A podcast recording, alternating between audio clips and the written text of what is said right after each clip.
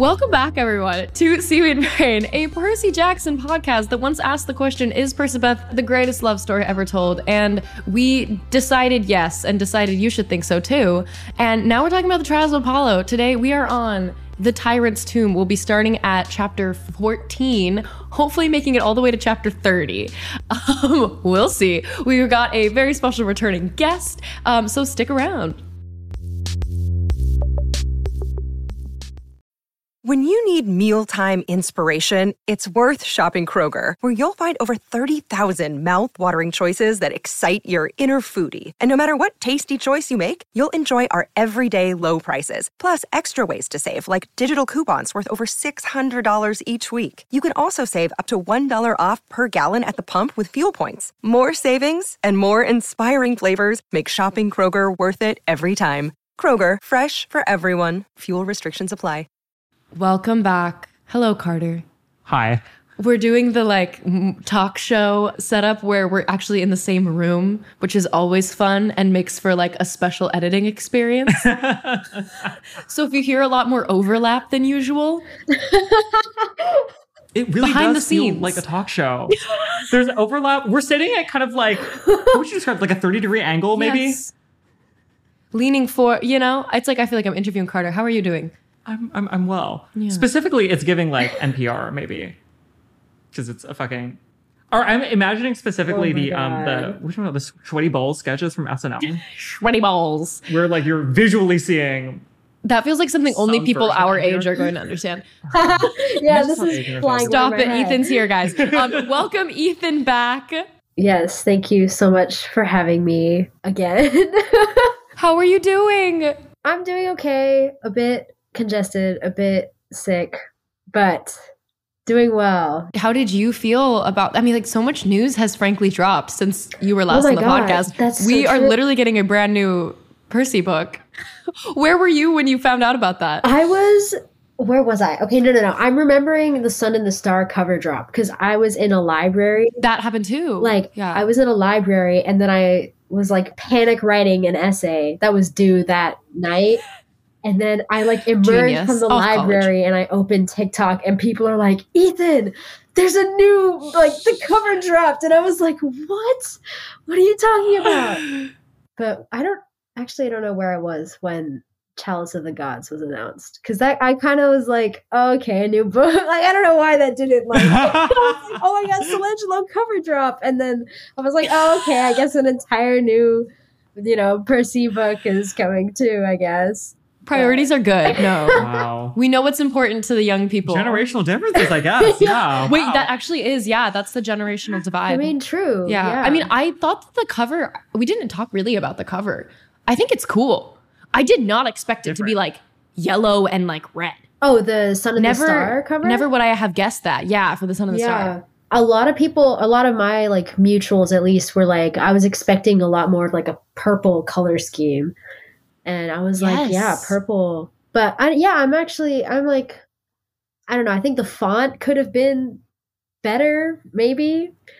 I don't know how. Get them. I'm like, I'm Get a 'em fan again. of the font. yeah. The font is a little bit giving, you know, uh, Hudson looking at News. oh no, you know what? You're right. I'm looking at the font really hard right now. It's not the best. it's like the way that the letters were like shaded. I feel like it could have Mm, been, but also I know nothing about graphic design, so you know. no, you're right. It's like blocked. My- it's not serifed. It's like very 3D looking in a strange way. You know, my two and a half years of having a um, free trial Canva account have really taught me so much about the art of graphic Yeah. design. So I am equipped to judge this. 100% qualified. Maybe we're not in a position to tell them what to do differently, but we are in a position to look at this and ask some questions. As consumers, Yeah, we can say as consumers, yeah. I love seeing their two little names down there at the bottom Yeah. Rick Riordan and Mark Oshiro. Equally sized. Award winning author, Come on. period. Anyway, Chalice of the Gods, very exciting. Sun and the Star, very exciting. You know what else is exciting? Apollo turning into a zombie. Period. So exciting. I'm excited about that. so, like we said, we are diving in here to chapter 14. As always with the Trials of Apollo's books, we will do our best to summarize what we feel is really important for you to know in case you haven't read this. So, spoilers through chapter 30 are ahead.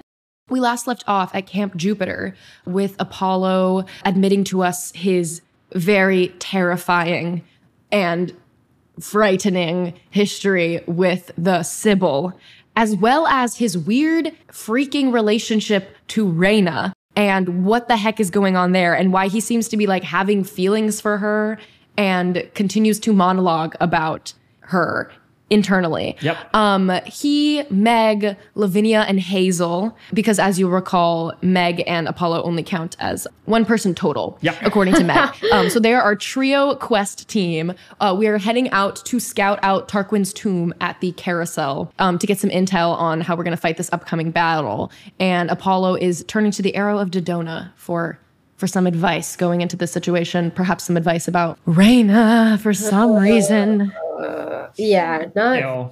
not my favorite plot development in the Trials of Apollo books. I can say that for sure. Literally, also like we we just recorded the episode where we talked about the whole reveal with the Sybil. Do you have any thoughts on that, Ethan? Because like it was We terrifying. horrified. We were just horrified. Yeah. I I don't know, man. That's all I have to say about it. I don't know, man. I don't want to think about it. Yeah. I don't know about that. Um, Carter, so what does the Arrow of Dodona tell? I'm, this is me literally asking because I don't remember. what does the Arrow of Dodona tell Apollo? The arrow of Dodona basically just tells him to chill out. The arrow basically tells Apollo, like, in and out, go in there, just get your shit together, and probably you're not supposed to die here. So, you know, calm down. Right, right. You're not going to face death. Well, you're going to face death, but you're not going to die. The, the quote is The journey into the tomb will not be thy final challenge, unless thou suckest most woefully. You really did not drop into the character of that reading. Can can we take it again from the top, please, with more commitment this time? The journey into the tomb will not be thy final challenge, unless thou suckest most woefully. Okay, hey, that was really good, Carter. You, don't patronize me. No, no, I love that. It was like not over the top. It was very like it was very authentic. Do you feel like grounded in the whatever Yeah, method of the character? in the Elizabethan uh, age of it all. Um, well, great. So that's good. Apollo should feel good about that. He's theoretically not going to die, yes, but he is slowly turning into a zombie. This is really important. I cannot emphasize how important it is that Apollo is literally zombifying throughout the vast majority of this book. And also like in like mortal physical human pain. Yeah. This whole time. Good for him. Infirm, difficulty breathing. Maybe that's why he's being so mentally delusional about Reyna. Checks out. let me let me hope that there's a reason behind that. Um, as we go to head off on this quest, you know, Frank and Hazel are worrying about each other. Some might find this cute. Frank decides to stay back with the troops. Uh, and Reyna. and because Reyna. They both have, you know, technically are co-leaders and have equal obligations to lead people and organize things because as you might remember, the camp is also under imminent threat of attack. Yeah. Someone's coming. We know not just someone, like presumably at this point, I think we know two armies are coming to attack the camp from different sides. So he has tasks to do. And he's yeah, doing they're doing that. war games. They're they're drilling. They're preparing as best they can, which is great because you think about like if Camp Half Blood was about to be attacked right now, I just feel like they'd be running around, just Oh, like yeah. freak, like trying to dig trenches, like not really succeeding. Like everybody's like ah, Throwing like, supplies. yeah, The Hermes cabin is just stealing shit. Yeah, Exactly. the Apollo campers are like, everybody stay calm. like, we've got first aid kits. You know, this is also, I did write this down when I was first reading. Apollo is worried in this moment about Reyna. As they're leaving onto this quest, he's thinking about Reyna having just experienced the news about the loss of Jason. And now also they just right because they camp just underwent a huge battle in which they lost a ton of people that's why lupa was saying you know like the pack has been decimated um you need to like call in help from the gods Reyna has been like taking blow after blow and apollo is just like yeah so is frank but Reyna's been doing this for forever she has been praetor for how many years now four if she got here More, yeah. It would have somewhere upwards of four after her pirate um situation because I always forget how old is Reyna actually. 16. 16. Yeah, okay, that checks out then. Younger than Percy. Jesus Christ. Yeah, if anyone has an exact number, feel free to message us and correct us on that. But she's been praetor for a while, and this is the first time I have ever heard anyone Voice concern. voice concern about Reyna's stamina other than us. like an actual book character. Yeah. yeah, the burnout is very real. The burden she is carrying as leader of this camp and also as a human teenager is wild. And Apollo is literally just like, mm, but she's also so pretty. Yeah. Oh my god. No.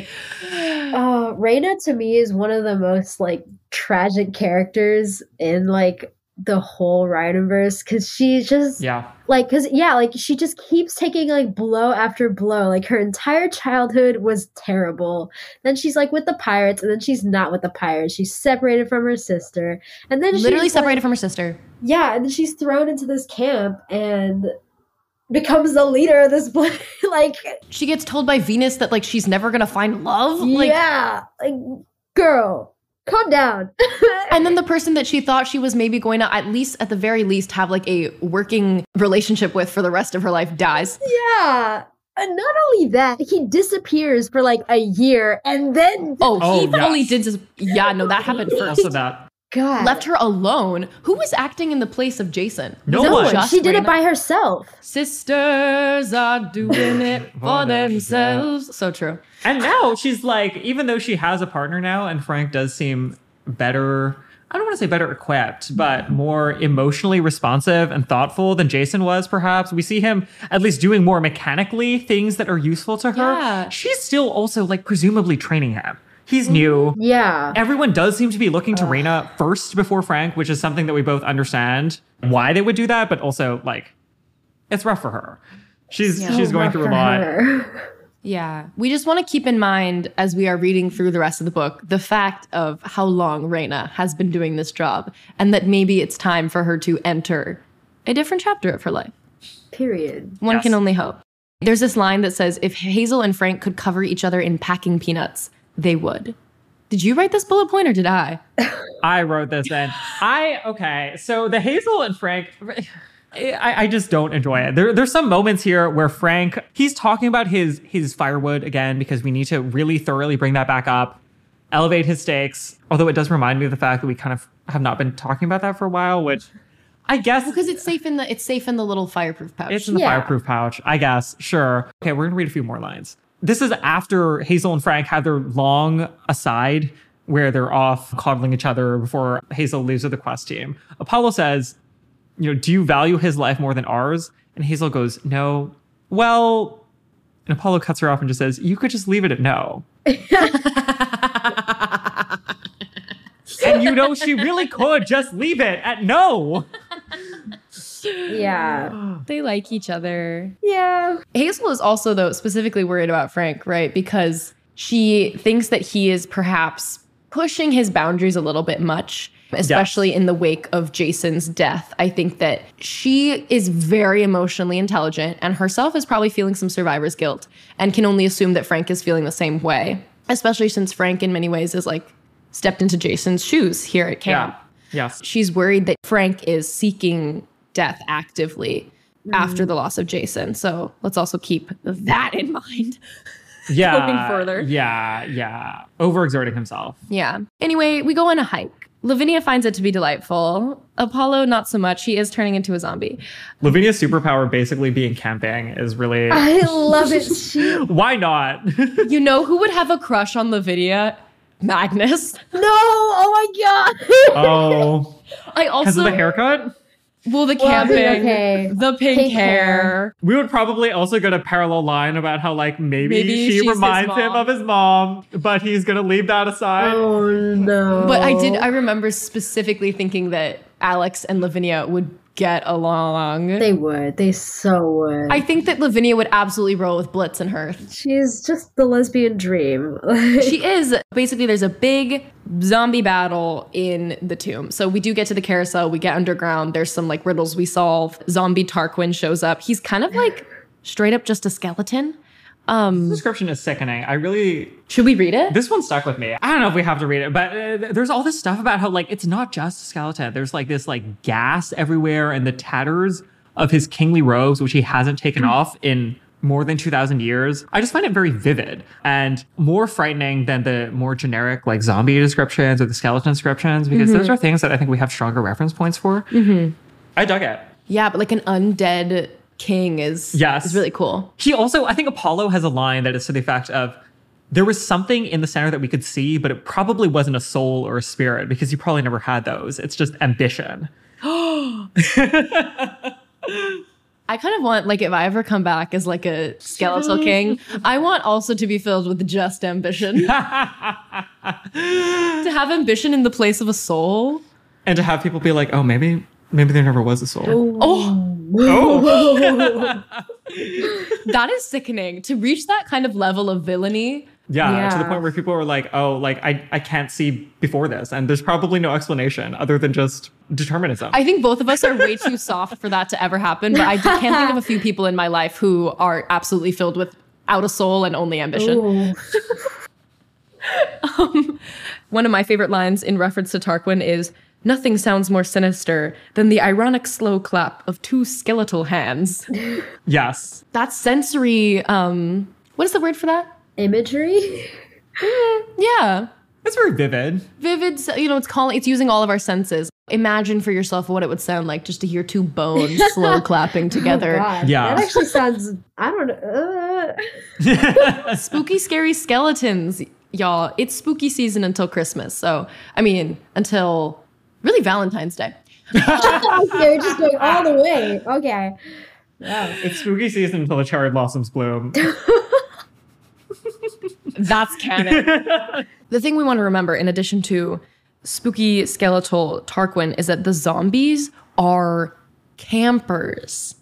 These are, yeah, yeah, yeah, yeah. Big gasp from Ethan. Same. Please elaborate.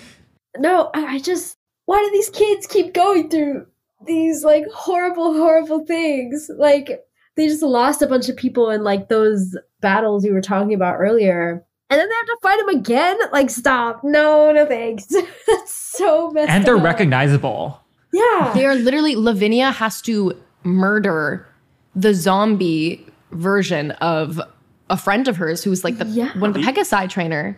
The elephant trainer. Oh, the elephant Literally, trainer, in the Bobby. scene before when we were leaving camp, Frank is taking the elephant for a walk because the elephant trainers died, is what he says. Okay. And now we meet the literal zombie of the elephant trainer. I noted that and I was like, are you kidding me? Callback, I guess. Chekhov's elephant trainer. Chekhov's elephant trainer. Poor Bobby. They're decapitating all of these like people who are their friends, which is like first of all therapy for all demigods. Second of all, I guess like because Apollo is turning into a zombie, we kind of understand what that feeling is like, you know? They are kind of suspended. I guess their souls are currently trapped in their physical form, but I hope that when they, you know, get zombie murdered that they like Release. yeah, show up in Yeah. um Hades ideally Hopefully Elysium. so that they can yeah maybe get reincarnated or something try for the fields of asphodel at the very least you know Yeah. my ambitions in life are low these days i just want to end up in the fields of asphodel The fields, I'm sure many people have great times in the fields. Yeah, Are you, you, kidding? just like wander just around. peaceful Yeah, I would love You can that. find your people, yeah. avoid your enemies. aren't we in the fields now Oh. Whoa. Deep. Wow. Yeah. okay Maybe New York specifically is the fields of asphodel. just wandering around I don't know. I feel like New York's might Constantly be more running into fields people. of punishment than the fields of asphodel. Oh. I mean, okay, I, I love New York. I love New York. No, you can say what you want about, about like New York. don't get me started on new york city I guess importantly for the plot, the whole reason why we're here is because we're supposed to be overhearing some useful information for us to exploit in the lead up to the battle. And we do get that information. We're here to overhear them speaking about preparation somewhere, and we get a location that we're supposed to go to afterwards to unlock a secret. You might remember there have been some prophecies about the silent god and everything. And now we have perhaps a lead into where to go for all of that. So it hasn't all been a loss. Um, there's a fight. It goes mostly okay. Hazel implodes all the underground tunnels to cover their exit, and we're off. Go Hazel. Subquest accomplished, I guess. i'm trying to figure out what the name of the place we're going to is because i also like don't remember S or something.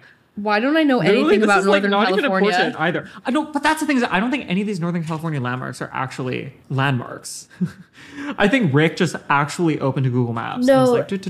Every time he mentions places in any of these books, I think in like the Dark Prophecy is like set in Indianapolis. I used to live in Yeah. Indianapolis, and he's You like did? mentioning these places, Reality and I'm like. I don't know where any of these things are. Like, no one in Indianapolis knows where any of this is. Are you telling me you did not regularly use the commuter train station at the center of Indianapolis? Absolutely not. Whoa.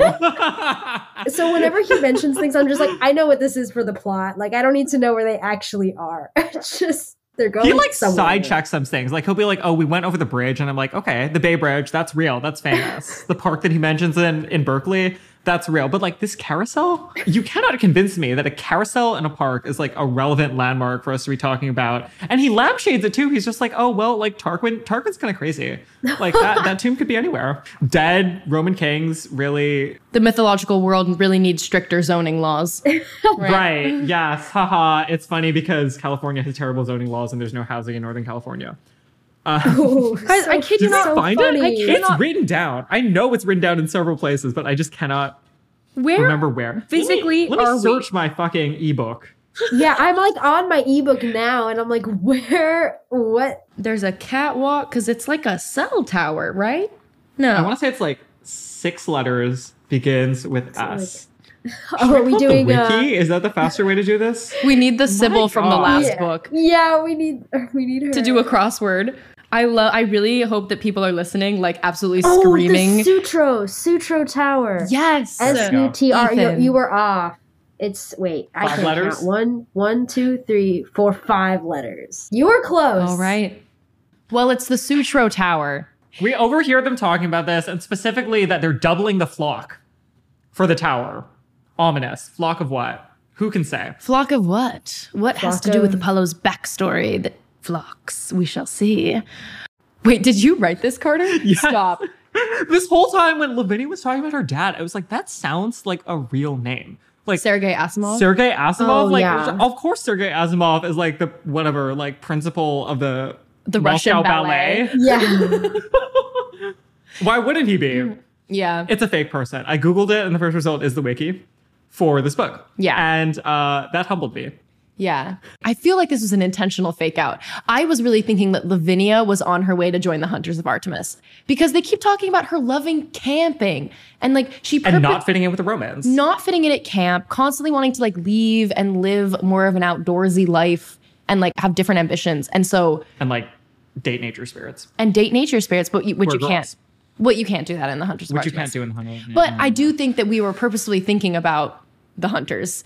Oh, also, the last thing that happens here is the zombification gets way worse. There's a really sickening moment where the king, who is of course like the fucking like skeleton zombie of ambition, reaches out his hand, his skeletal ghostly hand, and turns it into a fist. And Apollo is like wrenched open. Like the, the, the poison like starts spreading way faster. There's this like language about purple like something, like like purple lines spreading out from Oh, the yeah. wound out across his body. It's a cool description. We love it. And um, so Apollo basically like passes out as as they're leaving and um, wakes up being cared for by um oh this is so uncomfortable. he, he it describes him being cared for by a handsome young man with silky black hair cresting over his wide sepia forehead. He also describes him as a lovely young man before he opens his mouth.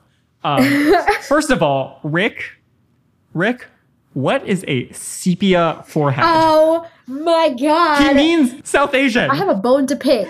I have a bone to pick. like they're an Instagram filter? As like a South Asian person reading this book, I don't know whether to be offended or like pleased that we finally have a South Asian character in these goddamn books. Come on, Pranjal. Oh my like first of all, I mean, okay, I won't say that actually because I was like I was gonna say something, but I'm like, that doesn't apply. Like I haven't met every single brown person, so I can't say that. But Come on, speaking from the eye perspective. Nice. nice, nice catch.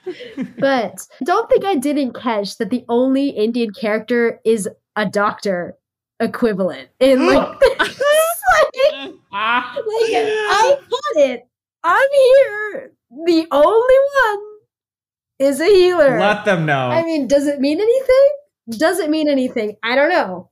But it that's what it is. These are the facts. This seems So- yes. It literally it's so uncomfortable for so many reasons. There's all of that going on. There's the racial dynamics, but also the fact that Apollo is hitting on this healer before they literally say anything. I mean, I feel like that's par for course with Apollo though. That's true. Apollo Apollo's like very entitled. yeah. But we find out like a page later that this is Apollo's grandson. Yeah, that's uncomfortable. And he's like, That's aw, shucks. Which also we should have known because all of the healers are either kids of Apollo or kids of Asclepius. Anyone Yeah. could have seen this coming. Mm-hmm. And gross. Yeah. But also, like, I'm sure Pranjal is is a fine looking young man. Okay, so we're walking. right We're walking through Camp Jupiter. Also, I really like Apollo is constantly commenting about how like the Camp Jupiter kids are a little bit like robots, and they're just like, like this line is like most of the Romans seem to be off doing whatever Romans did in the late afternoon, marching, digging trenches, playing Fortius Nitius. Ugh. I wasn't really sure. It's a Fortnite reference. Rick, come on. That's a Fortnite reference. oh, yeah. Please. Never Oh in 1,000 years would that have landed on me. No shade to Fortnite. I just didn't get it. I love the timelines for these books. Like, when are these So books true. set? Who knows? Uh, They exist in the ether. the modern present until Rick says so. oh, also, this is one of my favorite parts of the book the return of Aurum and Argentum, the dogs that belong to Reyna, the silver and gold dogs. Karna and I have been thinking a lot deeply lately about the beauty of Paired dogs. paired matching dogs and how powerful a symbol that is. I don't know if we have any listeners who are um, JJK consumers. There's matching dogs. This pair is white and black. Also iconic. Also from like a sullen, maybe gay, thankless leader working in the shadows. Anyway, we love it. I miss them so much. Apparently, they love jelly beans. And Reyna makes this comment about how Meg needs to stop feeding them jelly beans because they'll get stuck in the gears. What? They're robots, Was that they're- canon this whole time? yeah, they're robots. automatons. Automated. Okay. We assume that like Hephaestus like low key gives like a lot of those like souls though. Yeah. Yeah, yeah, yeah. I guess okay, but Yeah. mechanically there's still gears for jelly beans to get stuck in. But she still feeds them the jelly beans and they still like them. Great. Meg feeds Yeah, them I all guess the jelly they have beans. taste sensors. Mm-hmm. Mm-hmm. Who knows? They feel joy. They have serotonin releases. Apollo also shares this information about the ritual that we're going to need to do to summon help.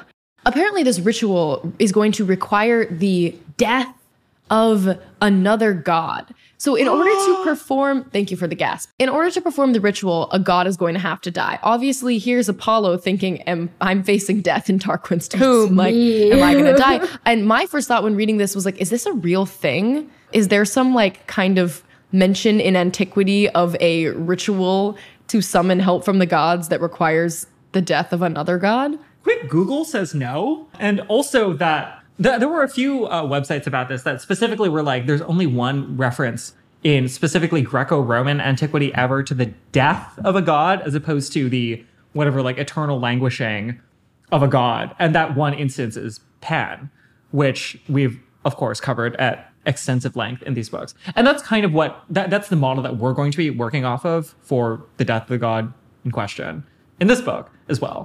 These books in general, we we are traveling further and further from that which is strictly part of the canon of uh, mythological texts of the Greeks and the Romans, and that is like mostly fine. Yeah. Although it does, it like changes the character of the books a lot. It's like really not the same project culturally as like a Percy Jackson, where every person we meet is someone where like you know, maybe half of the US population is like familiar with the story of this person. But that's okay.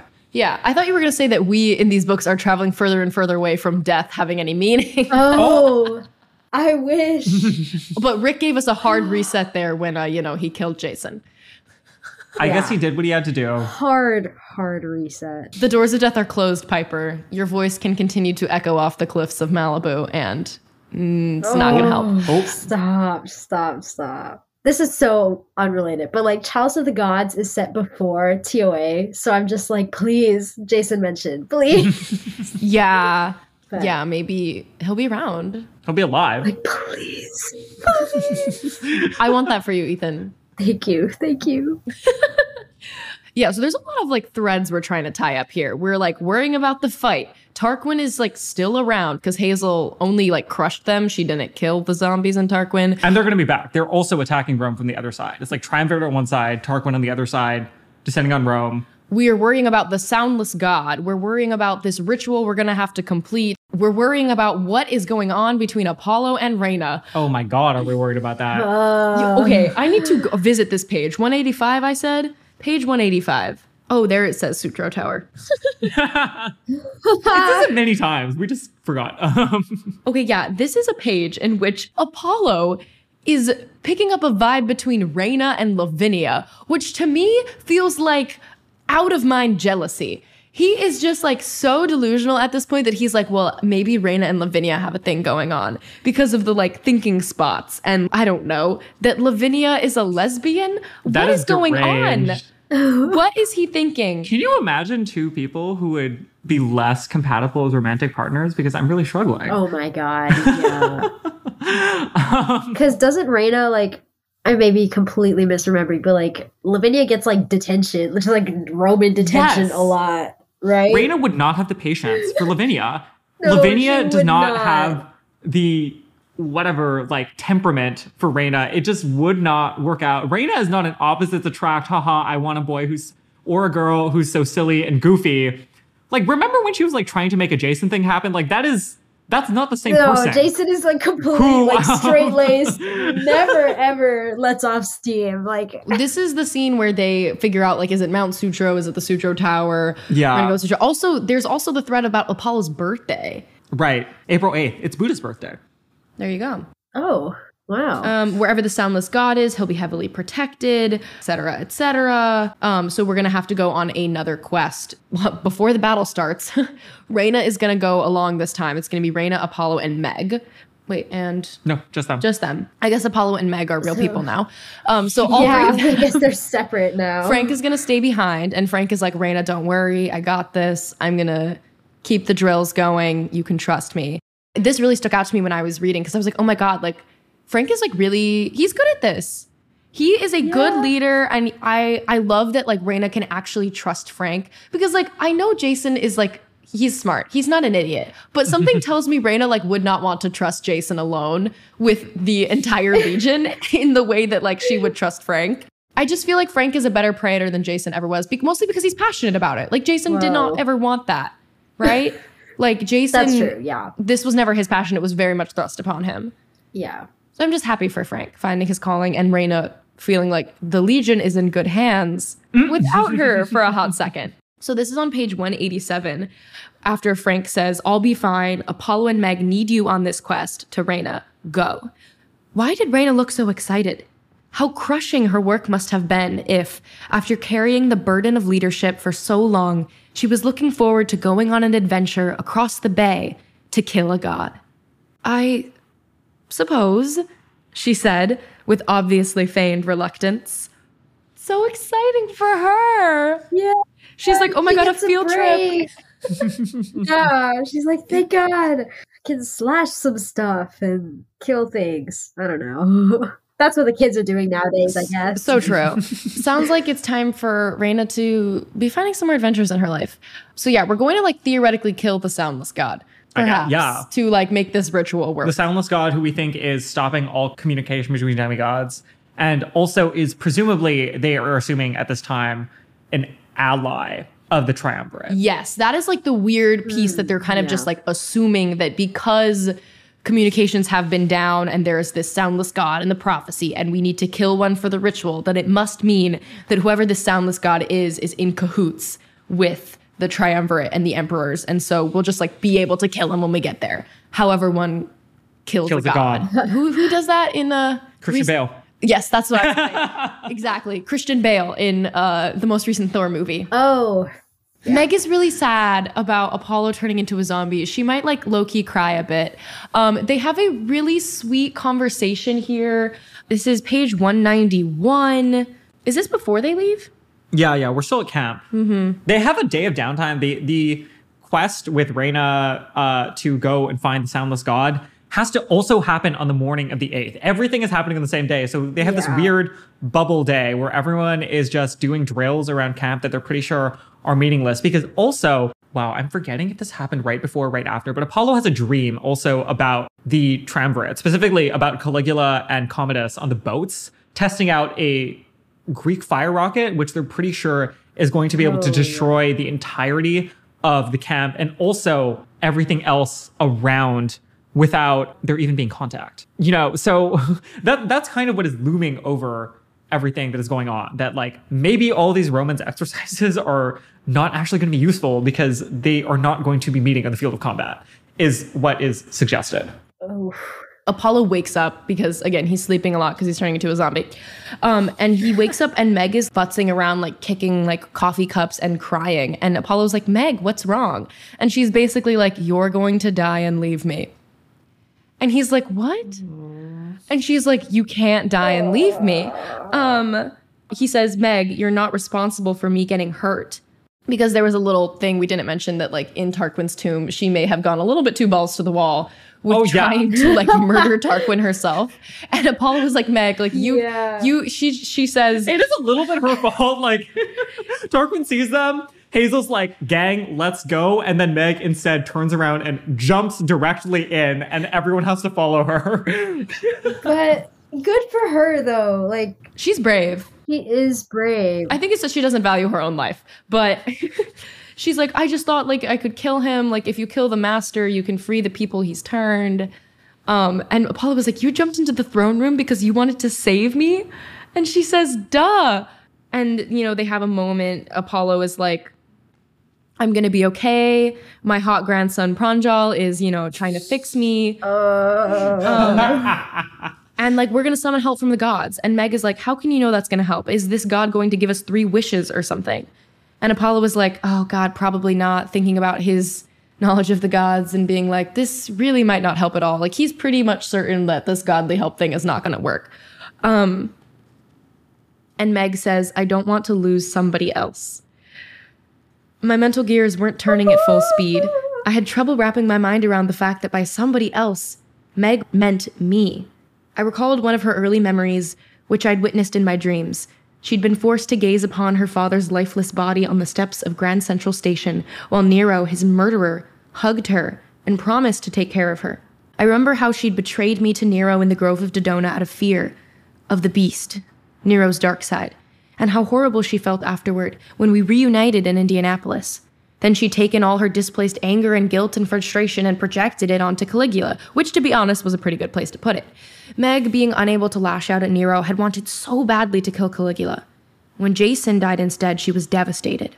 Now, aside from all the bad memories the Roman trappings of Camp Jupiter might have triggered for her, she was faced with the prospect of losing me. In a moment of shock, like a unicorn staring me right in the face, I realized that despite all the grief Meg gave me and the way she ordered me around, she cared for me. For the past three months, I had been her one constant friend, just as she had been mine. What a horribly insufficient friend I had been. Come here, I held up my arms. Please? And Meg hesitated. Still sniffling, she rose from her cot and trudged toward me. She fell into my hug like I was a comfy mattress. I grunted, surprised by how solid and heavy she was. She smelled of apple peels and mud, but I didn't mind. I didn't even mind the mucus and tears soaking my shoulder. I'd always wondered what it would be like to have a younger sibling. I had someone who depended on me, who needed me to around no matter how much we irritated each other. I thought about Hazel and Frank and the washing away of curses. I suppose that kind of love could come from many different types of relationships. Aww. Oh.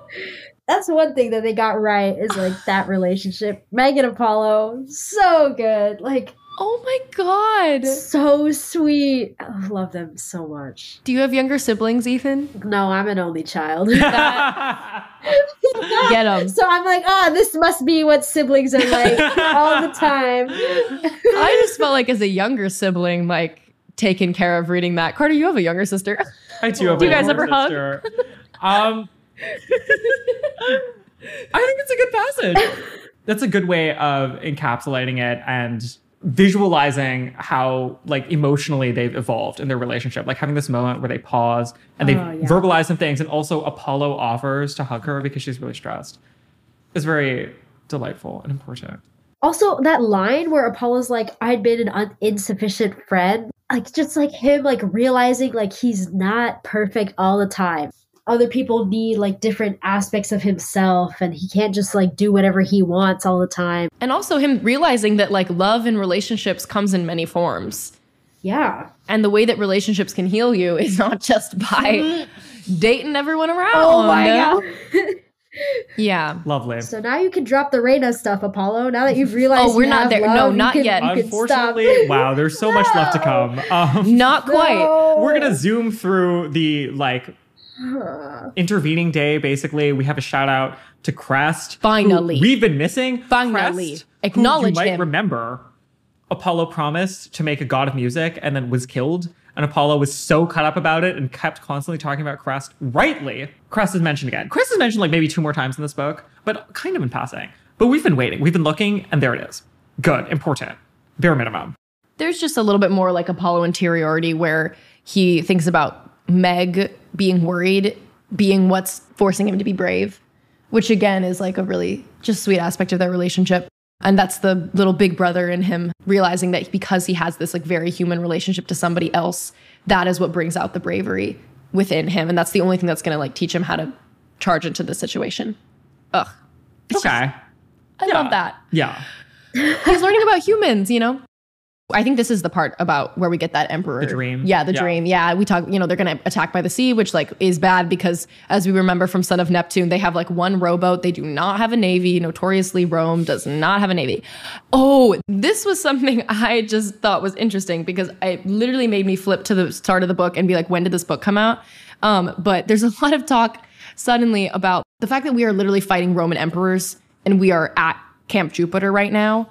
I Apollo says to, I think Meg, I'm sorry to tell you, but the biggest threat to the empire, the Roman Empire, was often its own emperors. And I was like, oh, when did this book? and it was 2019. And what a year that was, you know?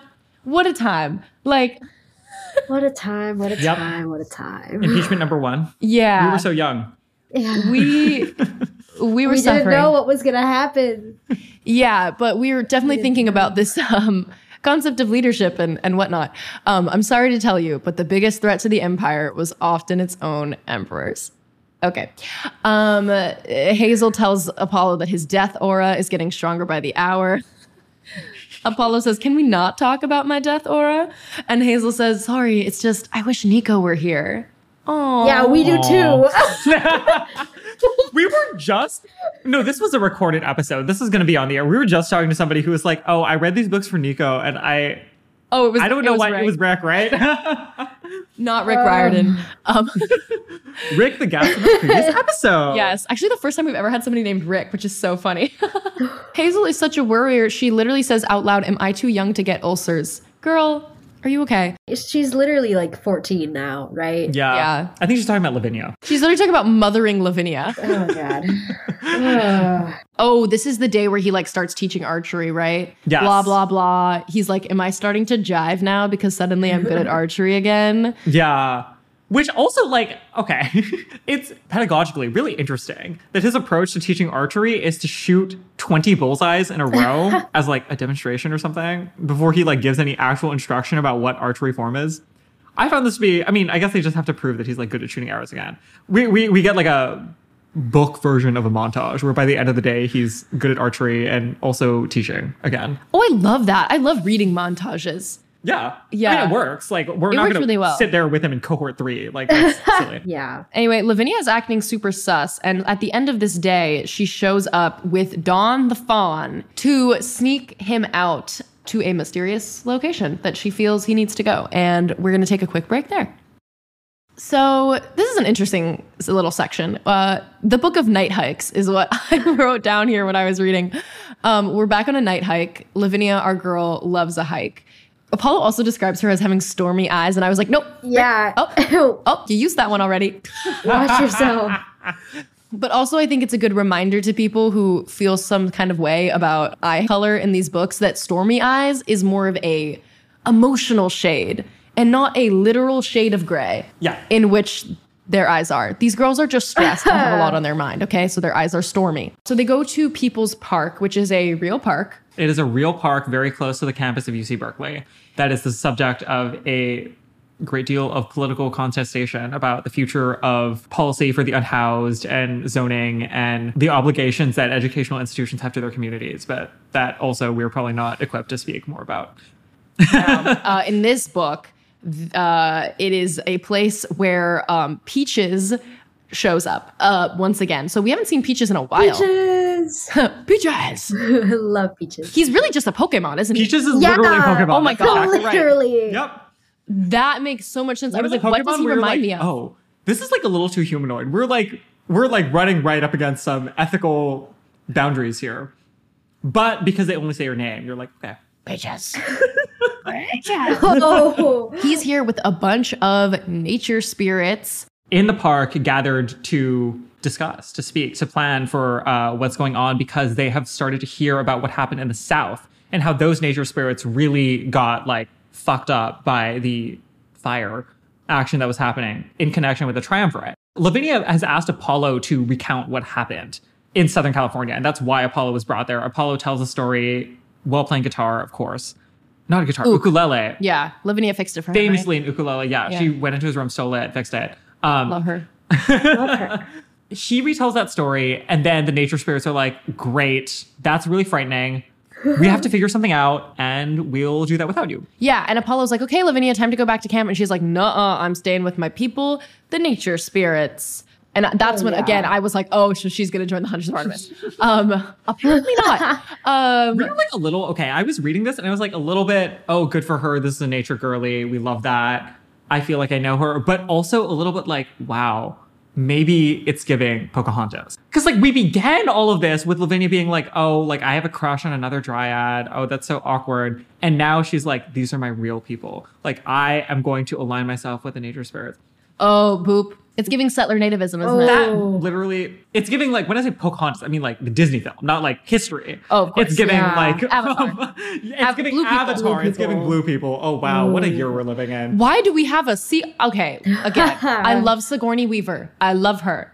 and we need a word with some people's agents i feel like that's what it, michelle Yeoh's agent Is she in this hell movie? i swear to god i will find you Oh my god. i will see you in hell michelle Despicable Yeoh's agent it's about all of them Oh my Yelling. gosh. Someone is yelling. We have some heated opinions on the blue She's people in avatar. the Blue People movie. She plays a kung fu trainer in the Despicable Me Minions movie.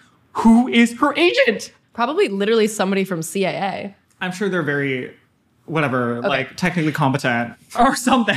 Michelle Yeoh's agent, if you're listening to this, um, I do not co-sign what Carter is saying. Please feel free to contact me directly. okay. Anyway, our girlies were going to town. It's time for a hashtag trip to the city. Going to the Sutro Tower. Thank you, Ethan. We are going to find the silent god. Oh my god, yeah. Being gagged by Reyna's regular clothes. The chapter oh. opens with him being like, "Oh my god, she's wearing like jeans." Oh, What? I need Apollo to stop. And I like simultaneously, I also was like, "Wow, that is weird." I cannot picture Reyna in jeans. How funny. And then I remember, and then he says like one more thing after that line, and you're like immediately like, "Oh no, ill." Whoa, whoa, whoa, whoa. It's like when all of a sudden a cartoon character is like wearing a different outfit. You're like, whoa, who are you? Yeah. Literally, yes. This is the one line where you're like, oh no, zapped back into Oh, yeah, no, no, no, no, no, creepy, no. terrible man. He's like, oh, she has like a little bit of makeup on. She's wearing normal people clothes that fit. She could just be any college student in San Francisco. No. Pause. Absolutely She's not. 16. She is 16. Yeah. She's She's 16. 16 years She's old. 16. Maybe we got the timeline wrong and she's 17. No, I don't think She so. is not some college student. and we notice that. We notice we see what you're doing. Apollo, Satan, Satan is coming for you. He's crossing pantheons and he's coming for you. I love the idea of the Christian pantheon being God and Satan. I mean, It's like the Father, the Son, the Holy Ghost, and Satan. yeah. Hazel um, is learning how to drive. This is adorable. I love that. Of course, she doesn't know how to drive. She literally is from the 1930s. Yeah. Okay. Apollo literally is like, wait a second, you have a car. Why have I been hiking so much when it is possible to drive? Which really brought back this sense memory for me of when we were in sixth grade. We went to a camp. Are we gonna shout out Jasmine Blust? Yes. we also shout out to like the couple people from our high school who listen to our podcast. Like Cameron, you listen to our oh, podcast and We- you were in our same class camp. we went to camp and in order to get to camp it was like kind of in the mountains we had to take a hike that we were told was mandatory to get to the camp we were 10 we believed them it was a literal Day long. Oh full my god. day hike and this was the kind of hike where our camp counselors were hacking machetes Oh my god. into the bush we were not like walking up a trail they were forming a trail. Oh my god. and then we come to find out after making it up this hike which spoiler alert a couple weeks prior a kid literally Fell off the side. Oh my That god. kid. he had to get airlifted out of there and then they were like no it's fine you guys are safe he was just being silly um, we find out at the end of this like literal like 11 hour hike that somebody got to drive up to the camp because oh. obviously you can drive up to the camp she got specially driven up to the camp in a pickup truck because she had to practice for her piano competition, which was like a week away or two weeks away or something. This is a person who I am personally like okay with. like as a person at this point in life, I, there's no reason that she would ever know that we're having this conversation. if she does, a shout out to her. I just want to shout out the fact that like one? why have I been hiking so much when it was possible to drive? Exactly. Okay. So true. Spoiler alert, demigods stuck in traffic. I love this because this whole book has been so fast paced and all of a sudden we're stuck in traffic, obviously. Of course we are. We're It's trying San to get into San Francisco. We're stuck in traffic. Classic Rick Riordan, demigods in traffic. Peaches is like a full-on community organizer. Um, he is like trying to like rally the nature spirits together, yada yada. This entire car ride is just like Apollo simping for Reyna. Uh, I don't understand why this is such a big part of this book. Like, I just don't get it. It is a big part of this book. So freak wed. We're getting so close to the lead up. Um, we find out in this something very important, which is that Thalia and Reyna are pen pals. Like Rick, literally pen pals, USPS. Rick makes a very Rick joke. Uh, no, Rick makes a very dad joke here, which is that like demigod communications are down. Nobody can communicate, nobody can text, no one can call, but you can write a good old fashioned letter and it will travel through the mail. Apparently, the um, United States Postal Service is not down, so they are pen pals. Yeah. It's really cute. It raises so many follow up questions, so many possibilities. We hear about this in the context of Thalia giving Reyna a list of hunter flagged suspect locations of increased monster activity, and Reyna making a comment about how she has been so overwhelmed and stressed that she hasn't been able to check them all out. And she also like does this little flip as she's saying it, where she's like, "Oh, like I've been so busy. I mean, sorry, we've all been so busy." The implication mm. being that like she is personally going down Thalia's list and checking these places out and investigating them. Again, what a rich statement. And I have so many follow up questions. You know- Reyna, why are you doing this by yourself? Is it because you don't trust anybody and you're the only competent person in camp? Which, like, fair. I do understand that. Or is perhaps something else afoot? Is all I'm going to say. You know who else has follow up questions? Apollo. Here's where we get something absolutely, completely unhinged. Apollo directly asking Reyna if she and Thalia are involved romantically. All right. We will be reading. This is in chapter 23. Let me pull up my bookmarks. oh, okay, ebooks. I see you. There's Sutro again. Literally everywhere. It is so embarrassing that it took us so long to find the name of this mountain that also like does not matter. Um, so I said, making a second attempt at nonchalance. Are you and Thalia, er, Reyna raised an eyebrow, involved romantically? Well, I just, I mean, um, oh, very smooth, Apollo. Have I mentioned I was once the god of poetry? God. Reyna rolled her eyes. If I had a denarius for every time I got asked that question, aside from the fact that Thalia is in the Hunters and thus sworn to celibacy, why does a strong friendship always have to progress to romance? Thalia's an excellent friend. Why would I risk messing that up? Uh, that was a rhetorical question, Reyna added. I do not need a response. Literally, I have so many thoughts. Take it away. Oh, maybe it's because I'm too involved in fandom. Maybe that's why.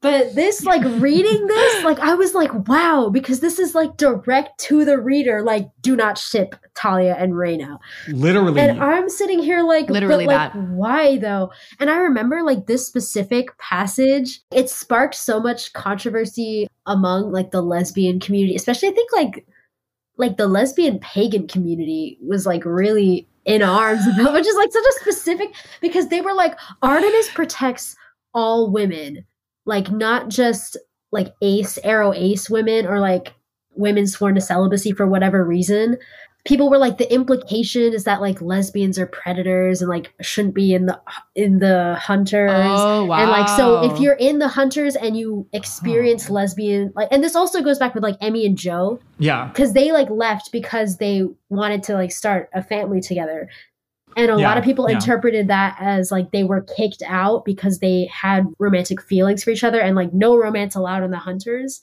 Yeah. and so like this also they're like aside from the fact that Thalia's in the hunters and sworn to celibacy, but then like people were like actually the hunters were like you didn't have to swear to celibacy like celibacy, you just didn't have to be involved with men. It was meant to protect you from men. If you reread the actual oath, yeah. So I remember there was so much controversy, but my main thing is like it's literally just such a direct to the reader. Reyna's like, why would I do that? And I'm like, but like, why would you? Why would you not? Like, I don't, I don't get like what the fuck. No, literally that. I think this is a very important point, which is that Reyna is telling you something, and this is not the voice of God telling us why would they do this. This is Reyna. Reyna is a person who, although she is a girl boss, has a specific personal history. And that specific personal history involves her trying to form you know, meaningful relationships that extend beyond the specific parameters of a professional relationship that is befitting the specific context in which they met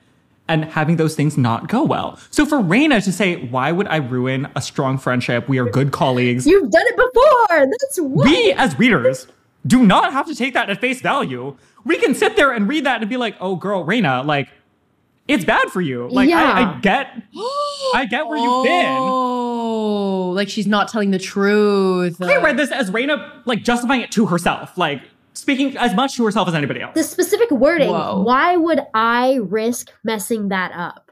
It's like she's Yes. feeling something for Thalia, but like, why would I risk messing up our amazing friendship? That's not what you say if you've never thought about it. before, Yeah, right? that's not oh what God, she said. guys. But at the same time, like maybe she's denied it so many times. She's told so many people this reason that she's just like, whatever. Like, I, why would I risk messing that up? And like, like that. But I'm Yeah. like, I read this as very Sure. strong, just like a row like representation. My interpretation of it was that it literally doesn't make sense to her. oh, that's valid, so valid too. and she like she physically doesn't understand similarly to how like when she was propositioning jason she like thought that she had to do that not mm-hmm. because she was in any way romantically attracted to him but i think that both the beautiful part is that both readings are valid Yeah. like So true. whether or not you think that Reyna is like an arrow queen arrow ace queen or whether or not you think that she absolutely has a crush on thalia like both are fine or somewhere in between. Like I think that there are a lot of that there's so much ambiguity in the way that she delivers this, Yeah. even though it is very rich and very well characterized. It makes sense. The way that these lines are delivered yeah.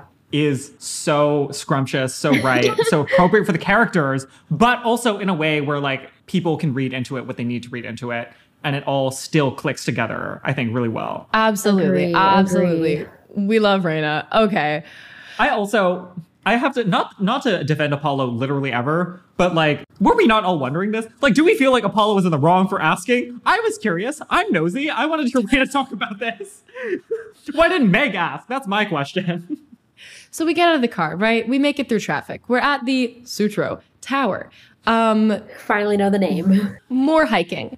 We are hiking up to the tower. You know when you're hiking, Literally, yes. I do. oh my god, so true. you know when you're hiking and there's, you know, the path is narrow.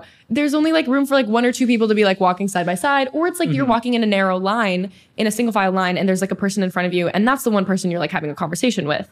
Right? Even though like all three of them are together right now, there's this opportunity for like a side conversation. And like some So- people are faster and some people are slower, and you just naturally will like form your little mini groups along the pathway of the hike. Yes. Um, and so Meg is like off doing who knows what. And Reyna is like walking with Apollo up this hike. And being the queen that she is, the direct communicator, decides to confront Apollo because she's a leader with strong communication skills and she's also smart and she knows that Apollo has been treating her frankly strangely. Absolutely. Right? We cannot pretend that Lester Papadopoulos has not been uh, Papadopoulosing all over Camp Jupiter lately, God. and like Papadopoulosing next to Reyna. Oh my god, this scene is so freaking long. Rick, you had way too much fun writing this. Was my takeaway. Yeah, I literally was real. like, uh, Rick was sitting there like all caps, you know, like the dedication of um, Blood of Olympus, or no, the dedication of the House of Oh. Hades, going Yeah. ha ha ha ha ha ha. ha. No. what I thought Rick was doing writing this scene. He was like, ha ha ha ha ha ha ha. People are gonna love this. Okay, yeah. So Reyna confronts Apollo. She's like, bestie, why are you being so weird around me? She doesn't bestie him. She doesn't feel the need to soften the blow that way. She's Yeah, just like, no. you're being weird. Explain. I love her so much for that. She says, Look, I'm not going to bite you. Whatever is going on, I'd rather not have it hanging over your head or mine when we go into battle. Which reminds me of some conversation between somebody in Heroes of Olympus where they were like, Oh, Jason, where he was like, I need to befriend Nico so that we can fight better together. Okay. Nasty. What a nasty man. Hey, they are trained the same. Lupa probably taught them how to do this. They were like, kids, if a boy is ever acting weird around you, tell them that you need to clarify things before you go into battle. That's a good technique. Um, I love that. Listeners? I love that so much. Employ at, uh, at, uh, at uh, will. Okay, we're gonna skip ahead. Apollo says it's about Venus. Reyna's expression hardened. It was her turn to stare at the hillside and hope the conversation went away. I see. She told me her little prediction. Reyna spat out the words like inedible seeds. No mortal or demigod will ever heal my heart. I didn't mean to pry, I promised. It's just, oh, I believe you. Venus loves her gossip. I doubt there's anyone at Camp Jupiter who doesn't know what she told me in Charleston. I, really? Reyna broke off a dry branch of shrub and flicked it into the underbrush. I went on that quest with Jason, what, two years ago? Venus took one look at me and decided, I don't know, I was broken. I needed romantic healing. Whatever. I wasn't back at camp a full day before the whispering started. Nobody would admit that they knew, but they knew. I got looks like, oh, poor Reyna. The innocent suggestions about who I should date. She didn't sound angry. It sounded more weighed down and weary. I remembered Frank Zhang's concern about how long Reyna had shouldered the burdens of leadership, how he wished he could do more to relieve her. Apparently, a lot of Legionnaires wanted to help Reyna. Not all of that help had been welcome or useful. The thing is, she continued, I'm not broken. Of course not. So why have you been acting nervous? What does Venus have to do with it? Please don't tell me it's pity. Okay, that's the first part of the conversation. Y'all, She's been sitting on that. She's Ethan, you you had a that. physical reaction no, because to that quote being read. like, I love Reyna so much. Possibly second favorite character, maybe to Jason. You absolute hilarious human being. No, I look. You don't need to defend yourself. Okay, but I just love that she says like the thing is I'm not broken. Like That. because like yeah, you're not broken. And I feel like because up until this point it's been like ambiguous on like Reyna and like being aro-ace and like her relationship with romantic entanglements and whatnot. But in this moment she's like rebuking like that the you need love to be a full person. She's like, uh, no, I don't. like I I don't. I love that so much for her. And I also think she deserves a lot. She was like the fearless leader of Camp Jupiter. and Then she comes back from this quest, and everyone's like, "Oh, you're you're Oh you're God. broken. Yeah. You That can't must have love been anyone." Like, Awful. Right? And like nobody was talking about Jason like that. Mhm. Oh, that's true. Jason had not dated before this either. They had the exact same romantic history. Yeah, exactly. Jason is arguably worse at romance than Reyna. Like, so you know, yeah, it's just like so unfair. It's so unfair. Ugh. I'm not broken. She's 16 years old. She's 16 years old. And this is a lesson that we have to learn over and over again in our lives. It obviously entangled with, but regardless of your sexuality or anything like that, it is a lesson everybody has to learn over and over again when it comes to romantic relationships Absolutely. that being without them does not mean you are broken or feeling as though you have difficulty with them or have had your heart broken. Like none of that ever makes you less of a human being and you do not need to be actively in a specific form of romantic relationship in order to be a whole person. I just finished rewatching Crazy Ex Girlfriend. Period. I just finished rewatching Little Women 2019. I'm so lonely. Uh, Little Women 2019 is maybe not the best example though because she does marry a man at the end. Yeah, but like to fulfill a commercial obligation. Depending on how you lives with her interpret interesting sisters it. forever. Anyway, you do not need romance in your life to be a full person. Um, Period. that's the first half of that conversation. And after Reyna explains that, right? Because that was pretty much just Reyna talking. There is more conversation. the thing is, I'm not broken. Of course not. So why have you been acting nervous? What does Venus have to do with it? Please don't tell me it's pity. No, no, nothing like that. You see, back when I was a god, Venus gave me a warning about you. Go on, Lester. Um, well, I walked into the throne room one day and Venus was studying this hologram of you, and I asked, just completely casually, mind you, who's that? And she told me your your fate, I guess, the thing about healing your heart, and then she just tore into me. She forbade me to approach you. She said if I ever tried to woo you, she would curse me forever. It was totally unnecessary and also embarrassing. Woo? Is that even a thing anymore? Do people still woo? I I don't know, but I stayed away from you. You'll notice I stayed away. Um, not that I would have done otherwise without warning. I didn't even know who you were. So, in other words, what?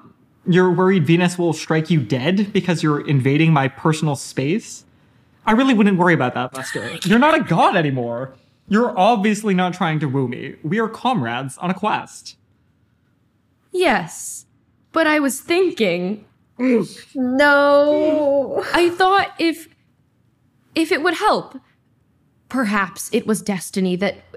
Well, you see, I'm not a god anymore, as as you said, and Venus was quite specific that I shouldn't stick my godly face anywhere near you. But Venus, I mean, her plans are always twisting and turning. She may have been practicing reverse psychology, so to speak. Um, if we were meant to, um, I could help you.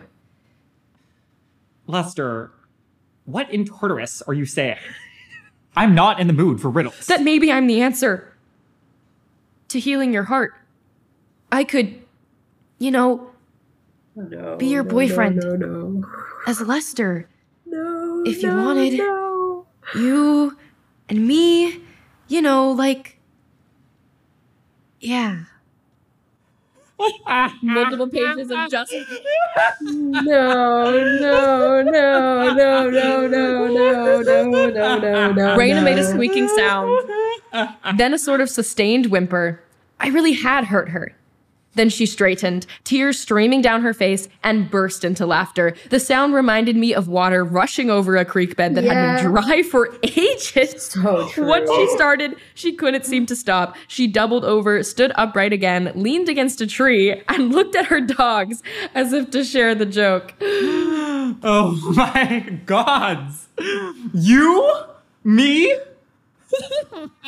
I don't see why. I wasn't saying that, Stop, please. You're killing me. etc., etc., etc. Okay, um, this was the best moment of my life.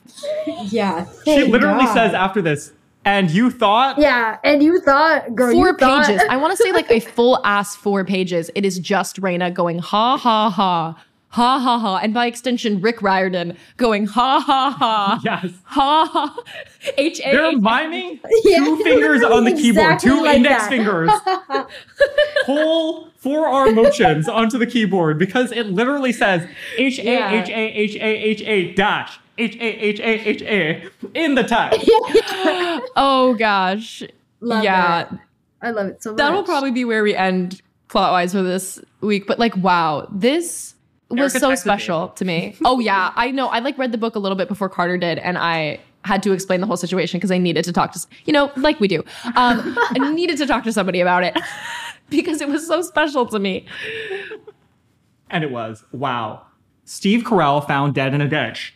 Um, This was humor, cringe humor. Yes, Lester in this scene, he has given so many outs. He has given every hint, every off ramp, every sideways glance, every what do you actually mean, every no riddles.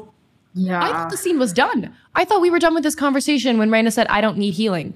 I'm not broken. And then somehow he interpreted Yeah. that as He literally offers to heal her. Yeah. She literally goes, I'm not broken. He says, Of course not. And then he's like, Maybe I'm the solution. You are not the solution. listening comprehension skills at an all-time low. Apollo is Yeah. the monster on the hill. I think for a god of sound, he'd be better. He is the problem. He is the problem. It is. I'm just so glad she reacted by Yes. laughing. Like that's the best possible reaction is just laughing in his face. As if and and he's like this sounds like the first time she's laughed like this in a long time and I'm like she deserves it. She deserves it. Water so filling much. up a dry creek bed. Oh god. Ooh. Yeah. The implication that Reyna has never laughed this hard in her life. The implication later, I think it's mentioned maybe after the Sutro Tower fight, where she's like, hey, I think you did heal me because I needed a good laugh. And I think that this actually was the situation all along. You healed my heart by making me laugh so hard.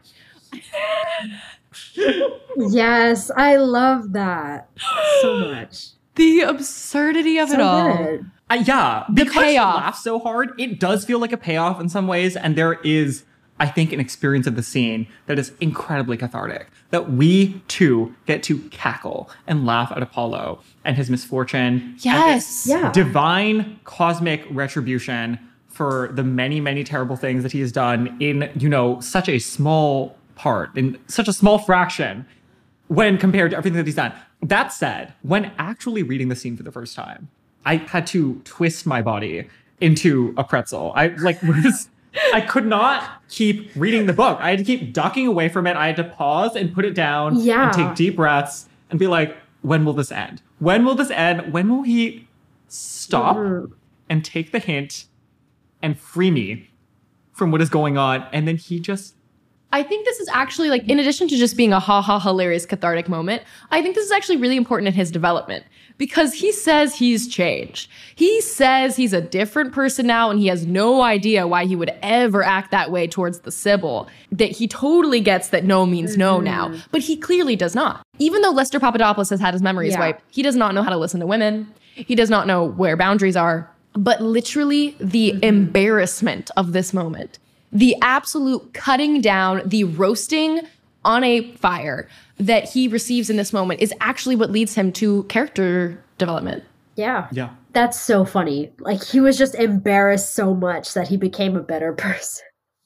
And that's what roasting is all about. So true. This needs to happen to more people. yes. Perhaps there are occupational or physical dangers that may come to you if you react this way, but I think it would be good for society if this happened to more men. yeah. If you give them like five different off ramps and they keep going and they keep going specifically in a way that sounds like this, my Laugh in their God, face. laugh in their face. Just give Enjoy him a big old Laugh ha in their ha face. ha ha. H A H A. Yeah. over that fucking creek. Yeah. exactly. I think that was chapter 24, right? Yes. So we technically made it through chapter 24 today.